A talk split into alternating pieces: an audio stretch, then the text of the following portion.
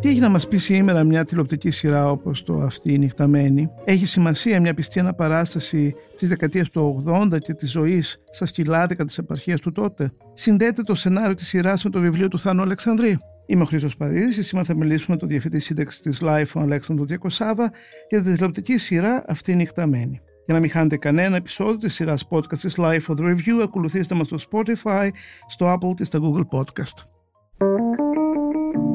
Είναι τα podcast της Lifeo. Δεν είμαι Θεός. Ξύπνησα μια μέρα στην κόλαση και όλα στάχτες και από καίδια, ρημάδια. Και εγώ σαν τον τρελό. Πνίγω με το καταλαβαίνεις. Έρχεται μια καινούρια σήμερα. Θα κάνει ζημιά. Άρε αγρίνιο! Η σέντα κινίτσα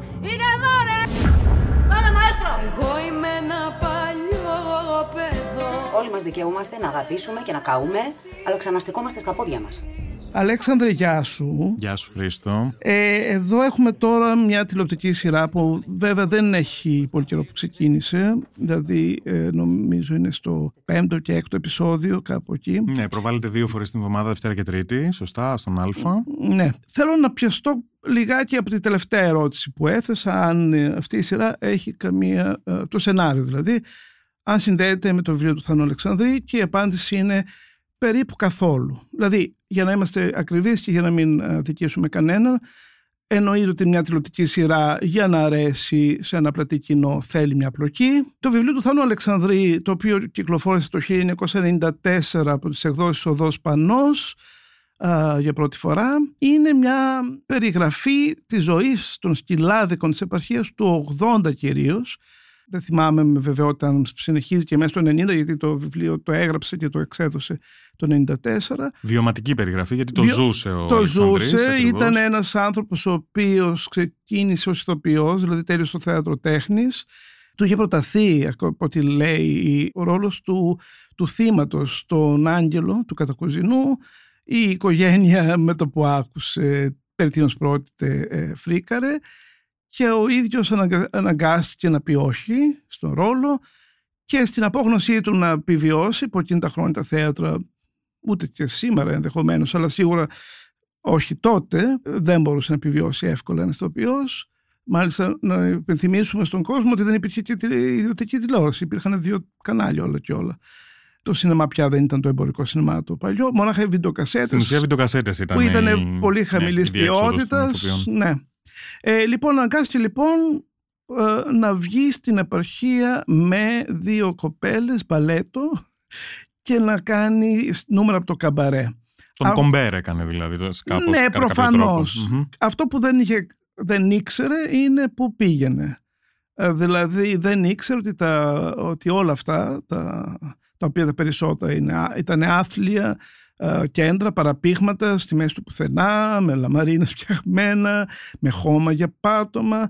Στην ουσία ήταν, να το πούμε, περίπου μπουρδέλα. Δηλαδή, οι καλλιτέχνες, οι γυναίκες δηλαδή, ε, σε μεγάλο ποσοστό ήταν απλώς ένα είδος ε, δολώματος του προγράμματος, του διοκτήτη, του κέντρου, για να τα αρπάξει με χίλιους δυο τρόπους από τους άντρες που πήγαιναν χαρμανιασμένοι υποτίθεται να διασκεδάσουν, εντάξει ακούγαν και κάποια τραγούδια, αλλά το, αλλά το πολύ χρήμα δηλαδή ε, έβγαινε μετά. Κονσομασιόν. Αυτό που ονομάζαμε τότε ναι. κονσομασιόν, στην ουσία πρόκειται για ένα μεγάλο δίκτυο και καλυμμένης εξεργασίας, κάπως, ας το πούμε έτσι, για εκείνη την εποχή. Ε, ναι, τα λες με πολύ ωραία λόγια σημερινά. Τα λέω με τα λόγια που πρέπει να λέγονται σήμερα, ακριβώς. Ναι, το, κοίτα, το βιβλίο, το οποίο μου είχε αρέσει πολύ, όπως και, και δεν ήμουν μόνος όταν βγήκε, τώρα δεν μου προκαλεί τα ίδια συναισθήματα. Είναι ένα απέραντο, τι να πω, μια απέραντη περιγραφή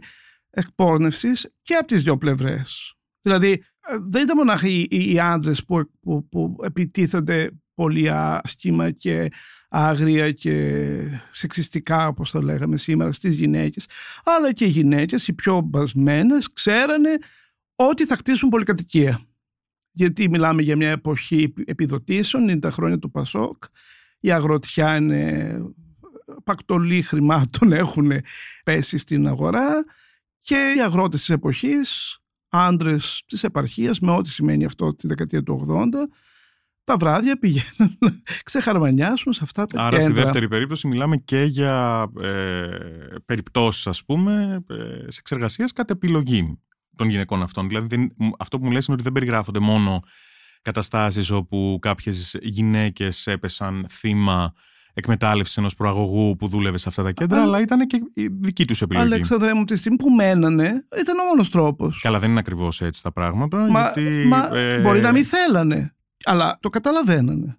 Και ή φεύγαν τελείως από το επάγγελμα ή κάναν, ε, ξέρεις, κάναν και, ε, και πολλά κόλπα. Δηλαδή αυτό, μεθούσαν τον άντρα, τον λεφτά, ε, εννοείται ότι καταναλώναν τα, το αλκοόλ κίνοντάς το την ώρα που άλλος ναι, δεν όλα, έβλεπε. όλα αυτά τα σκηνικά τα οποία τα έχουμε δει από τη δεκαετία του 60 και το δόλωμα της Βουγιουκλάκη. Ε, αυτό είναι όμως έτσι. ε, μορφή κομμωδίας. Ναι, αλλά έδειχνε, έδειχνε όμως το πολύ σκληρό πρόσωπο της ε, εργασίας ε, αυτών των γυναικών σε αυτά τα μαγαζιά. Ναι, έτσι, αλλά εκεί, στην το- ουσία. εκεί όταν επικεντρωνόταν μονάχα στου, α, στη τρούμπα, ας πούμε.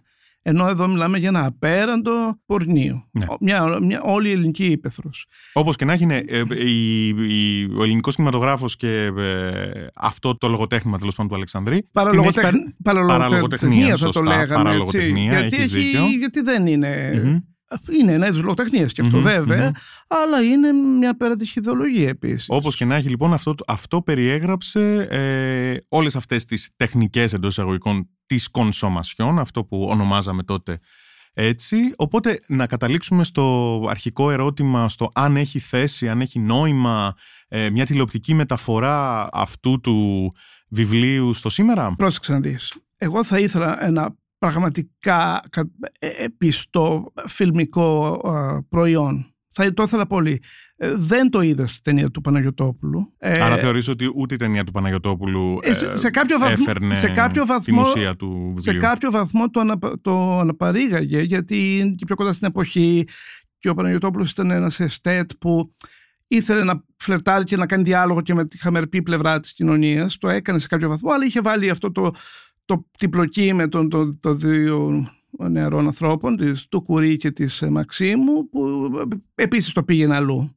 Αυτό που μέσα στα χρόνια με ικανοποίησε εμένα περισσότερο ήταν μια θεατρική εκδοχή της ε, Κύρκης Καραλή που, σε, που πραγματικά εκείνο σε κάποιο μεγαλύτερο βαθμό πλησίαζε το πνεύμα του βιβλίου.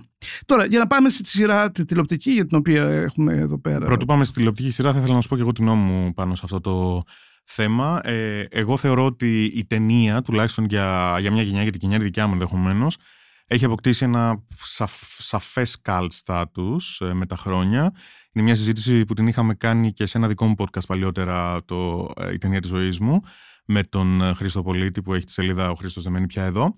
Και είχε παρέμβει σε αυτή τη συζήτηση βέβαια και ο Σταμάτης Κραουνάκης που με τον τρόπο του και με τα τραγούδια του ε, ενίσχυσε ακόμα περισσότερο αυτό το, το cult status με τα χρόνια. Νομίζω ότι αυτή η ταινία είναι τα τραγούδια Ε, της. εξού, έτσι. εξού και εξομοιούν στους τίτλους της, Ακριβώς. της τηλεσυράς το Ακριβώς. γνωστό τραγούδι Για του μένα λοιπόν Κραουνάκη. η πρώτη ένσταση στη σειρά ξεκινάει από εκεί με το που άκουσα την νέα ε, ερμηνεία αυτού του τραγουδιού από τη Γιώτα Νέγκα η οποία κατά τα άλλα είναι μια εξαιρετική τραγουδίστρια και φυσικά και το τραγουδάει το τραγούδι με, με πάρα πολύ ωραίο τρόπο αλλά εμένα δεν μου, κα- δεν μου κάθεται οποιαδήποτε ερμηνεία αυτού του τραγουδιού καλά εκτός αν είναι από τη Μήτρα Παπίου από την αρχική της βερσιόν.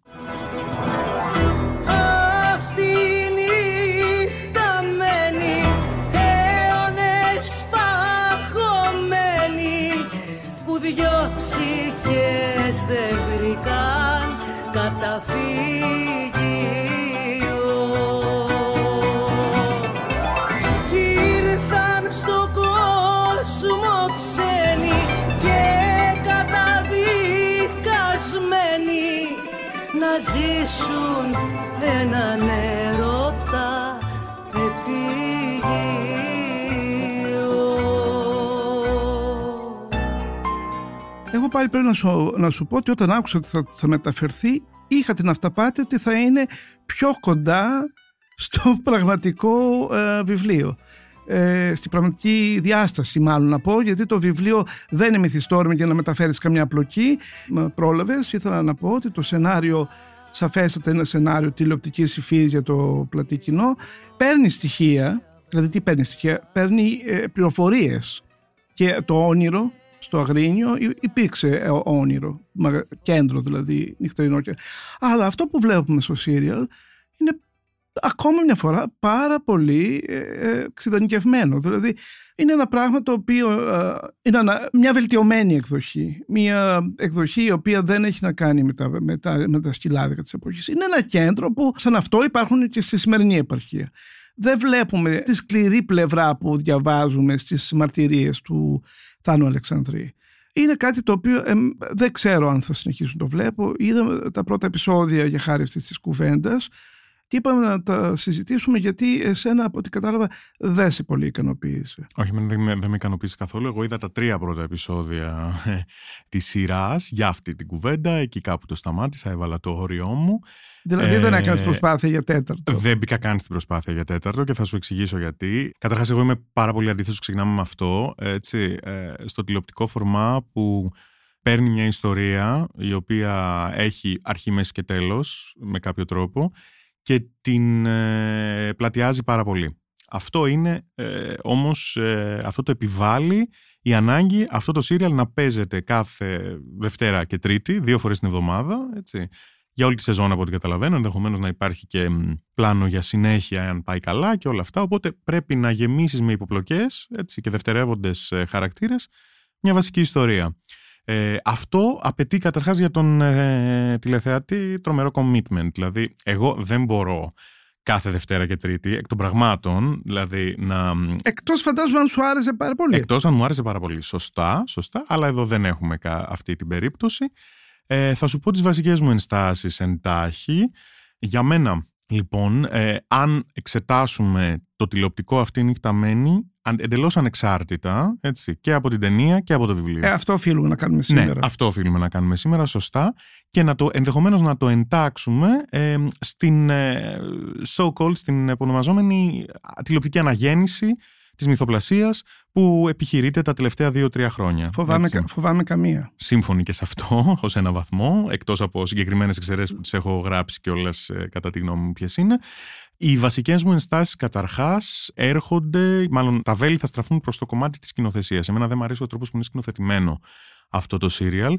Η Και συνοθέτηση, να πούμε ότι είναι η Κατερίνα Φιλιώτου, μια Μμμ. ε, γυναίκα η οποία ξεκίνησε εντυπωσιακά με μια ταινία μικρού μήκους, Μμμ. το Έλα να σου πω του 2001 και έκτοτε έχει ε, εργαστεί πάρα πολύ στη τηλεόραση σε καλές σειρές. Δηλαδή, είναι, αν μη τι άλλο, είναι μια έμπειρη σκηνοθέτης. Μμμ. Οκ, απλά είναι αυτό που ονομάζουμε, ακριβώς αυτό που ονομάζουμε τηλεοπτική σκηνοθεσία και θα εξηγηθώ ακριβώς τι εννοώ γιατί δεν είναι καλό να κάνουμε γενικεύσεις. Ε, ο τρόπος ε, με τον οποίο εναλλάσσονται οι σκηνές, τα σημεία στα οποία κόβονται οι σκηνές και κυρίως ο τρόπος με τον οποίο καθοδηγούνται οι ηθοποιοί, εμένα δεν με ικανοποιεί. Όλα αυτά. Δηλαδή, γνωρίζουμε ότι έχουμε εξαιρετικούς ηθοποιούς που Ναι, το συμμετέχουν. cast είναι πάρα έτσι, πολύ το καλό. cast είναι δηλαδή, πραγματικά πολύ ξεκινώντας καλό. από τους πρωταγωνιστές, δηλαδή Βασίλη Πισμπή και Γιάννη Στάνκογλου, που πια είναι σε μια κάποια οριμότητα. Ακριβώς. Μπορεί να οριμάσουν κι άλλους τα- οι, οι, οι, αυτοί οι άνθρωποι. Και γνωρίζουμε πολύ καλά τι μπορούν να κάνουν τι και οι μπορούν δυο να τους, κάνουν, έτσι. αλλά και οι υπόλοιποι που τους Για ε, μένα και η πλαισιώνουν. Αναμάσχα είναι μέσα σε αυτό, το, σε, αυ- σε αυτό το κομμάτι του τι ξέρουμε θεατρικά τι μπορεί να κάνει. Από εκεί πέρα έχουμε Κόρα Καρβούνη, Γιάννης Τσορτέτη σε κεντρικό ρόλο. Γιάννος Περλέγκας Γιάννο επίσης. Περλέγκα. εμ, Βίκυ Παπαδοπούλου τώρα μπαίνει στην, ε, στο παιχνίδι. Εσύ δεν ξέρω αν το είδες, μήπως δεν το είδες. Το τελευταίο επεισόδιο Ναι, ναι, δηλαδή. όχι, που, δεν την έχω ναι. προλάβει. Μμμ. Και αυτή η νεαρή ε, ηθοποιός που εγώ δεν την ήξερα, την η Ιλιάνα Μαυρομάτη. Μμμ. Την ήξερες; Ε, δεν την ήξερα. Ε, είναι η κόρη της Λίλας Καφαντάρη. Α, μάλιστα. Ναι. Ωραία κοπέλα και καλή ηθοποιός και αυτή. Όπως και να έχει, ε, για μένα λοιπόν είναι κάπως ε, ο τρόπος που παίζουν περισσότεροι από τους ε, πολύ καλούς αυτούς τους οποίους όπως αναφέραμε είναι κάπως one note. Έχουν το ίδιο ύφος σε πολλές περιπτώσεις. Ε, δεν έχουμε πολύ μεγάλη εναλλαγή συναισθημάτων. Είναι αυτό που σου είπα πριν που με ενοχλεί πάρα πολύ που κόβονται οι σκηνές στα σημεία που δεν πρέπει να κοπούν μονταζιακά για μένα για να υπάρχει μια αφηγηματική ροή καλύτερη και κυρίως, κυρίως ε, το, το βασικότερο πρόβλημα των ελληνικών σειρών υπάρχει και εδώ, δεν μπορούμε να ξεφύγουμε από αυτούς που θα λέγαμε φωσκολικούς διαλόγους. Εμένα Α, αυτό είναι αυτό που εγώ με θα ενοχλεί σου πω κα- περισσότερο. εγώ θα σου πω κάτι άλλο που, που συνειδητοποίησα βλέποντας αυτό το, το σύριαλ έχοντας δει, τολμώ να πω ακόμα και τουρκικές σειρές. Λοιπόν, κάνουν το τεράστιο λάθος Μάλλον δεν είναι λάθος, είναι μάλλον απόλυτα συνείδητο. Μιας ηθικοπλαστικής αναπαραγωγής της ελληνικής πραγματικότητας. Καλή, κακή, σκοτεινή, λαμπερή, όλα είναι ξεκάθαρο στο μέσο άνθρωπο, στη, στη μέση ε, αποδοχή του μέσου Έλληνα. Ε, αυτό είναι τρομερά κακό για, μια, ε, για το σύγχρονο κινηματογράφο και, και τη σύγχρονη τηλεόραση που βέβαια πια είναι κινηματογραφική τηλεόραση έτσι. όλες οι μεγάλες παραγωγές διεθνώς είναι πια ε, εισάξεις με το καλό σινεμά ε, δηλαδή αυτό που έβλεπα χθες ε, βράδυ με πήγε πίσω στα πρώτα χρόνια του Αντένιτη του Μέγα να μην πω στην ΕΡΤ του 80 δηλαδή μετά από όσα έχουμε δει στο Netflix Ακόμα, ακόμα, να το πω και αυτό. Χωρίς εμένα να με έχει κερδίσει αυτό.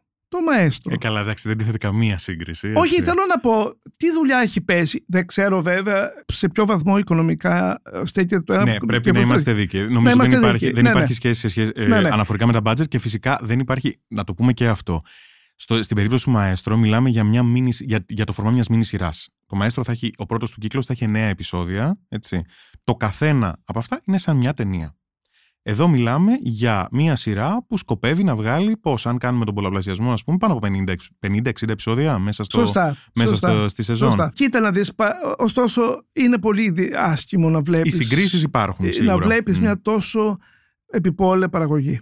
Να σου το πω ακόμα και αυτό. Ακόμα και οι μέλισσες που δεν ήταν πάντα τόσο καλές. Είχε τις καλές τους στιγμές, αλλά η καθημερινή ροή της ήταν, θύμιζε στούντιο. Και ήταν στούντιο δηλαδή ακόμα και εκεί που ήταν μια, είχε απαιτήσεις κάποιου επίπεδου, ε, είχε πάει ένα ε, πύχη παρα, ε, πιο πάνω. Έτσι. Είναι ακριβώς αυτό που λες. Νομίζω ότι το μέτρο σύγκρισης αυτή τη στιγμή για όλες τις καινούργιες σειρές, ειδικά για αυτές που α, έχουν το φορμά δύο ή τριών επεισοδίων ανά εβδομάδα, πρέπει να είναι οι μέλισσες. Μα δεν είναι ούτε καν αυτό. Αλλά δεν είναι ούτε καν αυτό στην περίπτωση που συζητάμε. Έλα, αφεντικό. Δικό σου, σήκω. Παράτα με, δεν χορεύω. Έλα ρε αφεντικό, σήμερα γιορτάζουμε, σήκω σου λέω. Έλα στρατή, έλα, μη μας το χαλάς. Για το όνειρο κάνω, για μας. Έλα στρατή. Τι κάθεσαι μαζί μου και δεν με παρατάς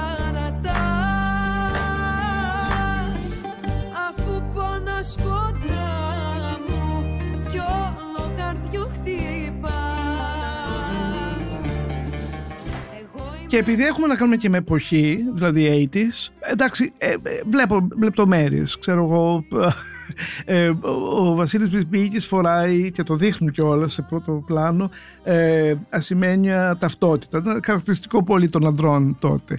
Ε, τα ρούχα των γυναικών. Ε, αρκετά σωστά, νομίζω. Η ανασύσταση είναι αρκετά καλή. Είναι αρκετά της καλή. Συμφωνώ, έχει γίνει καλή προσπάθεια. Αλλά μόνο προσπάθεια. Είναι προσπάθεια που βέβαια να πούμε φυσικά, έτσι και αυτό έχει να κάνει με το budget της παραγωγής, ότι τα γυρίσματα είναι περιορισμένα όσο επιτοπλίστων σε, σε τέσσερις τείχους, έτσι, και οι ανοιχτές σκηνές είναι και αυτές πάρα πολύ, τα κάδρα δηλαδή είναι πάρα πολύ κοντινά, γιατί είναι πάρα πολύ ακριβό και πάρα πολύ δύσκολο να γίνει ανασύσταση πλήρης κάποιας εποχής, ας πούμε παλιότερης, που να δείχνει μακρινά και πλάνα και, και πανοραμικά και, όλα, και, και να είναι όλα στην εντέλεια. Ε, πιστά στην. Ναι, ε, αν και εγώ έχω πάλι ενστάσεις όσον αφορά αυτό το κομμάτι στον τρόπο που μιλάνε. Δεν νομίζω ότι μιλάγαν έτσι ακριβώς οι άνθρωποι στα 80's.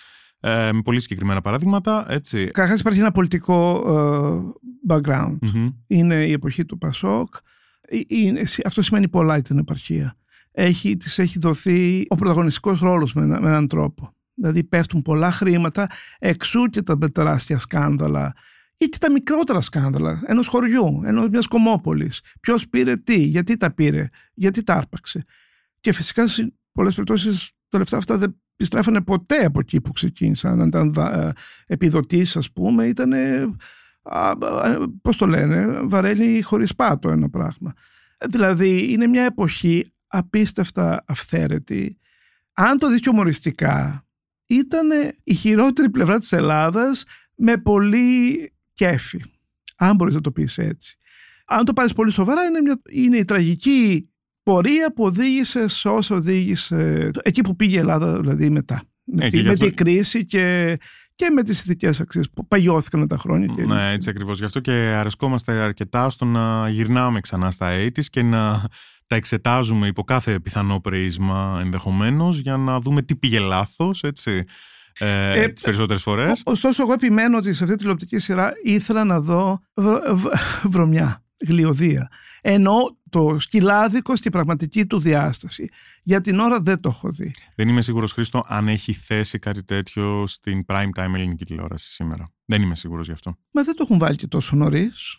Ε, δεν είναι, Είναι νωρίς, 11 το αλλά βράδυ. είναι, είναι 10 και μισή 11 παρά, αλλά και πάλι prime time θεωρείται. Εντάξει, δεν χρειάζεται να, Έτσι. να, να- η φρασιολογία να είναι τόσο σκληρή όσο είναι στο βιβλίο του Θάνου Αλεξανδρή και αυτό που ήταν πράγματι. Ναι, αλλά τη βρωμιά πώς θα την αποδώσει διαφορετικά, εάν δεν χρησιμοποιήσει τη φρασιολογία και πραγματικά τη βία, βία ψυχολογική και σωματική που υπήρχε μέσα σε αυτά τα μαγαζιά εκείνη την εποχή. Μα ακόμα και οι γυναίκες δεν είναι ντυμένε αρκετά αποκαλυπτικά. Ακριβώς. Δεν είναι ντυμένε αρκετά κακόγουστα. Ακριβώς. Γιατί εκείνα τα- ήταν φτηνές εκδοχές της Μαρινέλα και των μεγάλων Μμμ. στάρ του, της Αθήνας. Μμμ. Όλες αυτές οι, οι τραγουδίστες προσ- προσπαθούσαν να κάνουν show.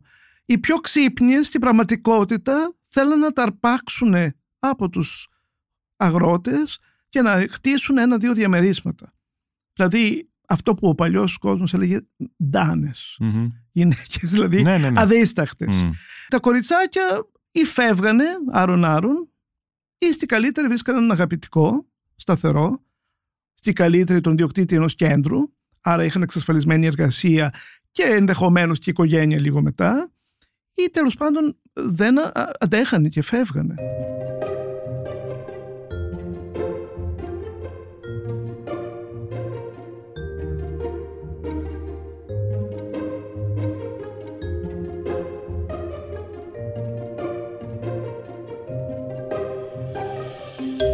Ε, επίσης, ξέρεις, τώρα αυτό δεν ξέρω, ε, στην ε, εκδοχή της ε, Κύρκης ε, Καραλή υπάρχει ένας πολύ χαρακτηριστικός ρόλος ομοφιλόφιλου ε, το οποίο επίσης με τη δική μου τουλάχιστον οπτική θα έπρεπε να είναι αυτό που πραγματικά ήταν ε, η πιο κραυγαλαίοι γκέι της εποχής. Πιθανό να διαφωνείς, αλλά άσε με να ολοκληρώσω αυτό που Ναι, θέλω σε να αφήνω πω. να ολοκληρώσω. Διαφορώ, δια, διαφορώ, δια, διαφωνώ, με συγχωρείτε, ε, και ως προς την ε, φρασιολογία του Εστί Κραυγαλαίου, αλλά πες μου, πες μου τι εννοείς για να. Ε, πώς, δεν για ξέρω, να πώς- δεν καταλάβω. ξέρω πώς Ναι, ναι, ναι. αλλιώς να το πω. Ναι, ναι, ναι. ναι, ναι. Ε, επίσης δεν το λέω καθόλου υποτιμητικά Μμμ, εγώ. μμμ. Το ίσα ίσα που για μένα ήταν σε ένα σύμπαν κομμάτι, ένα κομμάτι μεγάλο του πάζελ αυτού του σύμπαντος. Λοιπόν, σα- στην ε, εκδοχή την θεατρική λοιπόν, ε, το ρόλο τον έπαιζε ένας ε, ιδιαίτερα ρένοπος ε, άντρας, α, φορώντας ε, νομίζω ίσως μ, ε, κάτι γυναικείο. Ε, αυτό αν ήταν μια διόρθωση πολιτικής ορθότητας ε, μένα προσωπικά με ενόχλησε. Με την έννοια ότι πραγματικά δεν απέδιδε καθόλου αυτό που ήταν μια μερίδα γκέι εκείνης της εποχής. Μιλάς τώρα για τη θεατρική Για- διασκευή. Ναι, έτσι. ναι, το λέω όμως, είναι μια πα- παρένθεση γιατί δεν ξέρω τι θα κάνουν και αν θα βάλουν ένα τέτοιο χαρακτήρα στην τηλεοπτική Μμμ. εκδοχή. Ε, Γιατί όχι, έχουμε ήδη δύο σίριαλ με γκέι χαρακτήρες. Ε, για ποιο λο- ε, μόνο που βέβαια είναι πολύ υποτιμητική έως και ταπεινωτική ενδεχομένως η εκδοχή στο βιβλίο όπου μάλιστα ο Αλεξανδρής ε, δε- όχι ότι ο Αλεξανδρής το, το δείχνει αρνητικά αλλά περιγράφει μια πολύ άγρια πλευρά της επαρχίας, της ομοφοβικής επαρχίας και της υποκριτικής επίσης διότι μιλάει για έναν άνθρωπο που επίσης τα έβγαζε πολλά λεφτά χάρη σε κάποιους εραστές Μμμ. οι οποίοι αυτοί οι εραστές βέβαια δεν ήταν. ήταν κλασική εκδοχή Ναι, οι- Ελλήνων οι οποίοι. οικογενειάρχες, Ναι, οι οποίοι ήταν, ήταν οικογενειάρχες, κρυφοί ομοφυλόφιλοι. κρυφοί αν θέλεις. ομοφυλόφιλοι, Ή, ακριβώς. ε, ή αμφισεξουαλικοί. Ή τέλος όπως πάντων. τέλος Ναι. πάντων ε, ε, ε, ε, αποκαλούνταν εκείνη την εποχή. Ναι, καταλαβαίνω τι λες. Φυσικά αυτό. Μα, Ξέρεις, καταλήγουμε κάπως ε, με διαφορετικό τρόπο ίσως και με διαφορετικό, διαφορετική οπτική γωνία στο να λέμε ότι αυτά τα, τα, τα μέρη, αυτά τα μαγαζιά ήταν ε, ε, μ, οι ναοί του μισογυνισμού, του σεξισμού, έτσι, κατά κάποιο τρόπο, ακόμα και αν όπως ανέφερες πριν, κάποιες από αυτές τις γυναίκες ε, το εκμεταλλεύονταν και καλά έκαναν ενδεχομένως προς, ο- προς ε, όφελός τους για να αναδειχθούν οικονομικά, έτσι, τη θέση τους εκεί. Αλλά ναι, μιλάμε για ναούς μισογυνισμού, σεξισμού, ομοφοβίας και όλων αυτών των ε, φαινομένων που εποάζονται και υπάρχουν μέχρι και σήμερα. Ε, επειδή μεγάλωσε σε, σε επαρχιακή πόλη, να το πω έτσι, mm-hmm. σε νησί, έχεις καθόλου υπόψη σου ε, σκυλάδικα, Βεβαίως. βέβαια είσαι αρκετά μικρότερος, Βεβαίως, βεβαίως. αλλά εξακολουθούν να υπάρχουν και σήμερα τέτοιου είδους ε, σκ- Νομίζω ότι δεν μπορεί να υπάρχουν ακριβώς Κοίταξε, το ίδιο πράγμα θα σου που, πω, που θα σου ήταν πω γιατί κάποτε. έχω, έχω μνήμες επειδή ε, είχα και προσωπικό φίλο, ε, πολύ καλό φίλο, συμμαθητή ε, που είχε ξεκινήσει μουσική πορεία τέλος πάντων τραγουδώντας από πολύ μικρή ηλικία, από τα 17 δηλαδή ε, σε μαγαζιά της Ρόδου, του νησιού που μεγάλωσα ε, μ, ε, οπότε τα επισκεπτόμουν αρκετά συχνά και εγώ ε, σε ε, μετεφηβική ηλικία Βέβαια, μέχρι μι- και... μιλάς- Αλλά μιλάμε τώρα για, για, για τα μέσα των Zero και έπειτα. Έτσι. Ναι, Οπότε είναι- έχει προχωρήσει η Ε, εποχή. Ναι, απέχει πολύ Η από αυτό εικόνα που περιγράφει έχω, το βιβλίο. Ναι, απέχει Ναι. σίγουρα πολύ. Η εικόνα που έχω είναι αρκετά πιο γυαλισμένη σε σχέση με, με τις περιγραφές που κάνουμε. Και πάντα πρέπει να έχουμε στο μυαλό μας ότι μ, μιλάμε για νησί, οπότε μιλάμε για τουρισμό, μιλάμε για σεζόν, μιλάμε για άλλες καταστάσεις. Έτσι. Και, και, πο- και φαντάζομαι και πολύ folklore, έτσι. Δηλαδή αν, Ακριβώς. δηλαδή, αν πήγαιναν και ξένοι τουρίστες θα θέλουν να δουν και Greek σε, music. κάποια περιπτω- σε κάποιες Ναι. περιπτώσεις υπήρχε και αυτό που λες, αλλά πέρα από αυτό, ακόμα και στα καθαρό αίμα μπουζούκια εντός εισαγωγικών, εμείς είχαμε πάντα και ονόματα σκέψου που έρχονταν ας πούμε, για σεζόν και για ε, αυτό που ονομάζουμε τα γνωστά ονόματα ε, που περιόδευαν. Ε, μ, Ε, τότε δεν μιλάμε για σκυλάδικα. ναι, και δεν μιλάμε ακριβώς για Μιλάμε σκυλάδικα, για ναι. κέντρα ε, λαϊκά. Μμ. Και, Το, και, το, το, το σκυλάδικο της επαρχίας δεν νομίζω ότι υπήρχε στη Ρώμη. ναι, και ποτέ. δεν, ε, δεν ε, αμφιβάλλω να ακόμα υπάρχει και σήμερα. Μμ. Πιθανό να υπάρχει βέβαια.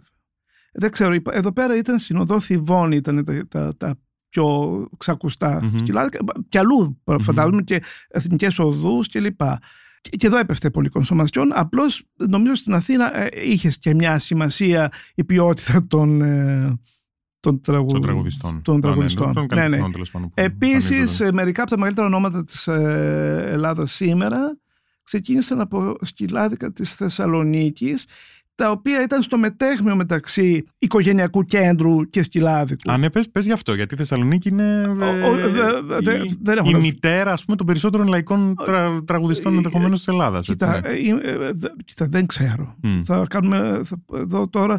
Δηλαδή, ξέρω ότι η Νατάσια Θεοδωρίδου και ο Αντώνης Ρέμος ξεκίνησε από κέντρα της Θεσσαλονίκης. Και πολλά ονόματα ακόμα. Και άλλοι πολλά πολλοί, ναι, ονόματα ναι. Ακόμα, ναι, ναι, ναι. Δεν ήταν σκυλάδικα που περιγράφει. Κοίτα, μάλλον για να, μα- για, για να μην ε, λέμε τα μονοχαρνητικά, το αυτή νύχτα μένει το βιβλίο αναφέρει και λίγο καλύτερα ε, μαγαζιά που Μμμ. ήταν και λίγο πιο οικογενειακά να το πούμε έτσι που όντως πήγαιναν και ζευγάρια και Μμμ. δεν είναι όλα μαύρα και καταθλιπτικά και άγρια και ε, Επίσης, επαναλαμβάνω να, μην- να μην παρεξηγηθώ ότι τα περισσότερα ο Αλεξάνδρης τα περιγράφει με πολύ χιούμορ.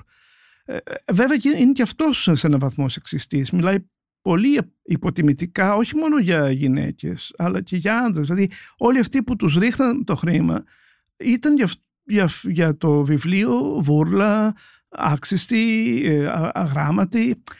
Ξέρεις, αυτό δεν μ' αρέσει σήμερα. Ναι, δεν ξέρω αν είναι σεξιστής. Έχει σεξιστικό λόγο σίγουρα το βιβλίο. Έτσι είναι το Αυτό μόνο εννοώ. σίγουρο. Ναι, ναι, ναι, ναι, αυτό εννοώ. Το έτσι. βιβλίο, το βιβλίο Ναι, μιλάω ναι, ναι, παν- ναι, ναι. πάντα. Δηλαδή, πολύ άσχημη φρασιολογία που ακόμα και εμένα που, που είμαι ξέρεις, ε, πολύ χαλαρός σε θέματα πολιτικής ορθότητας λίγο με ενοχλεί σήμερα να τα διαβάζω. Μμ. Εντάξει, είναι ε, μια μαρτυρία μιας εποχής το βιβλίο, έχει ένα ενδιαφέρον, ειδικά αν είσαι ευαισθητοποιημένος σε αυτή την πλευρά των πραγμάτων, αλλά μέχρι εκεί. Πάλι εδώ θα καταλήξουμε, νομίζω, πφ, ξέρεις, στο σε ένα ευρύτερο ερώτημα και, ε, μ, που έχει σχέση και με το αρχικό ερώτημα που έθεσες στην αρχή της κουβέ- κουβέντας μας. Το κατά πόσον, ξέρεις, ένα έργο μυθοπλασίας, που εδώ δεν είναι ακριβώς μυθοπλασίας, είναι ένα ντοκουμέντο, έτσι, έχει θέση στη σημερινή εποχή με τον τρόπο που περιγράφει τα πράγματα και πώς πρέπει να εξετάζεται.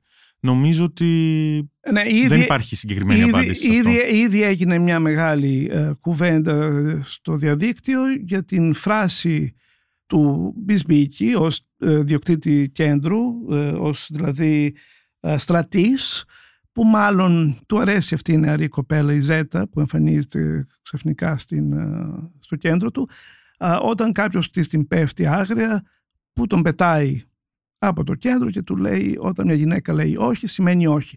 Αυτό σήμερα είναι το μήνυμα. Μμμ. Έτσι. Αλλά στα έτη Όχι. δεν είμαστε σίγουροι ότι θα Κοίτα. λεγόταν ακριβώς έτσι. Κοίτα, σε ένα μορφωμένο περιβάλλον των έτσι τα λεγότανε. Ακριβώς. Ε, σε αυτό που περιγράφει το βιβλίο αυτή η νύχτα μένει του Θάνου Αλεξανδρή, ούτε κατά διάνοια. Είναι το ακριβώς αντίθετο. Είναι ακριβώ το στην ίδιο. ουσία. Δηλαδή, Ναι, ναι, ο, ναι. ο, ο διοκτήτης πραγματικά οθεί, Οθεί, προς τα εκεί. οθεί. Βέβαια, το, η- το μόνο που συγχωρούμε, ας πούμε, εδώ στο σενάριο είναι ότι προφανώς τη γουστάρει την κοπέλα Μμμ. και θέλει σε κάποιο βαθμό να την προστατεύσει Μμμ. και μάλλον τη θέλει για τον εαυτό του ενδεχομένως. Για πες. Πόσα θες για να κοιμηθείς μαζί μου απόψε; Φτάνει ένα πεντακοσάρικο. Και χάρη θα σου κάνω, θα δεις. Στην υγειά σας ρε καλόπαιδα. Είστε και μορφωνοί. Τυχεροί είμαι πάλι. Τέτοιο κουτούπωμα δεν έχεις ξανακάνει. Πού πας ρε μαλακισμένη σου μιλάω. Θα φτύσεις εσύ το Θανάση. Ξέρεις ποιος είμαι εγώ; Στο διάλογο κομπλεξικιά. Πάρ' χέρια σου από πάνω της ρε. Θα σου βγάλω τα μάτια ρε. Κάνεις τις Ζέτα, μέρες, πας καλά. ζέτα, στην ήσυχη ρε. Στο διάλο, πουλημένες όλες. Γυναίκες πουλημένες, η μια χειρότερη απ' την άλλη. Τι έγινε τώρα, έλα, έλα, πάτε μέσα γρήγορα, έλα τράβα. Τι έγινε Θανάση, Ε, την είδες τι έκανε. άμα μια Ε, γυναίκα σου λέει όχι σημαίνει όχι. Το κατάλαβες; Για να χουφτομαρεστρατήσει για τις Παναγίες. Εδώ μέσα έτσι πάει. Άμα δεν γουστάρεις πήγαινε σπίτι σου. Όχι ρε, πληρώνω και θέλω την παρέα μου. Ρε, Άντε στο διάολο τότε ρε. Άντε στο διάολο προχωρά. Λοιπόν, και για να κλείσουμε λιγάκι, να πούμε και δύο-τρία πράγματα ακόμα για τη σειρά. Υπάρχει αυτή η βεντέτα που ε, διαφαίνεται μεταξύ του δημάρχου της πόλης, που είναι υποτίθεται το Αγρίνιο μάλλον, αλλά δεν έχει σημασία, μια επαρχιακή πόλη, γιατί ανακαλύπτει ότι η γυναίκα του που μόλις πέθανε πρόσφατα ε, ήταν ερωμένη του στρατή, Του ιδιοκτήτη του του, νυχτερινού κέντρου κέντρου. όνειρο, δηλαδή του Βασίλη Βεσμπίκη. Και από εκεί ε, έχουμε διάφορα θέματα που προκύπτουν. Είναι ακόμα μια οικογενειακή σειρά για, για όλο τον κόσμο. Δηλαδή, είναι ό,τι είναι και τα υπόλοιπα σύριαλ αυτή τη στιγμή στην ελληνική τηλεόραση. Δεν φέρνει κάτι καινούριο. Τι νομίζεις; Συμφωνώ απόλυτα. Γι' αυτό σου είπα και εγώ εξ αρχής ότι έχω τρομερές ενστάσεις και δεν με κράτησε στην ουσία.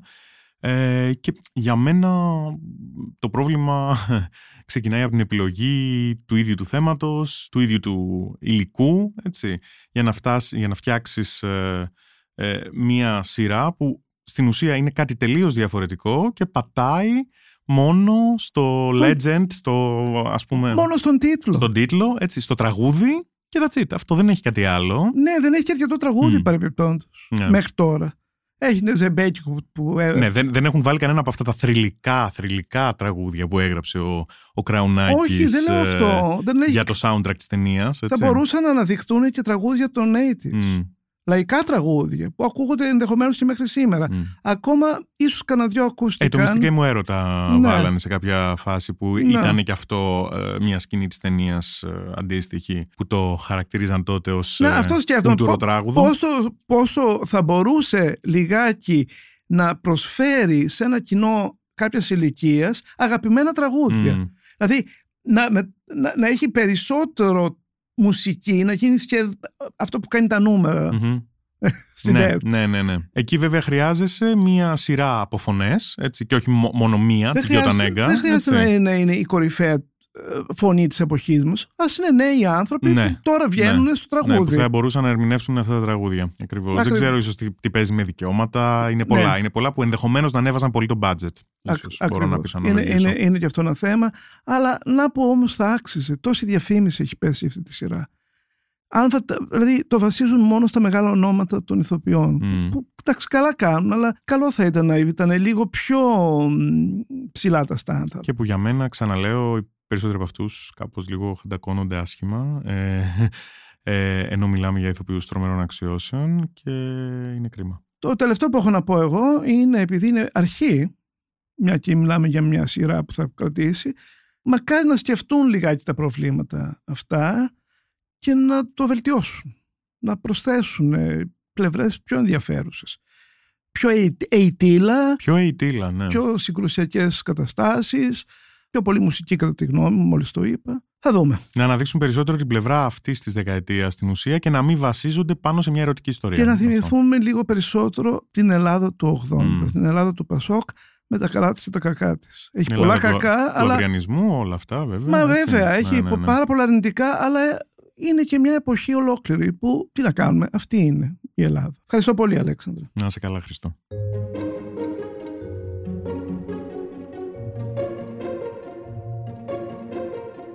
Είμαι ο Χρήστος Παρίδης και σήμερα μιλήσαμε με τον Διευθυντή Σύνταξης Αλέξανδρο Διακοσάβα για την τηλεοπτική σειρά «Αυτή η νυχταμένη». Για να μην χάνετε κανένα επεισόδιο της σειράς podcast της Life of the Review, ακολουθήστε μας στο Spotify, στο Apple και στο Google Podcast. Ηχοληψία, επεξεργασία και επιμέλεια, φέδωνας χτενάς και μερόπικοκίνη. Ήταν μια παραγωγή της Lifeo. Είναι τα podcast της Lifeo.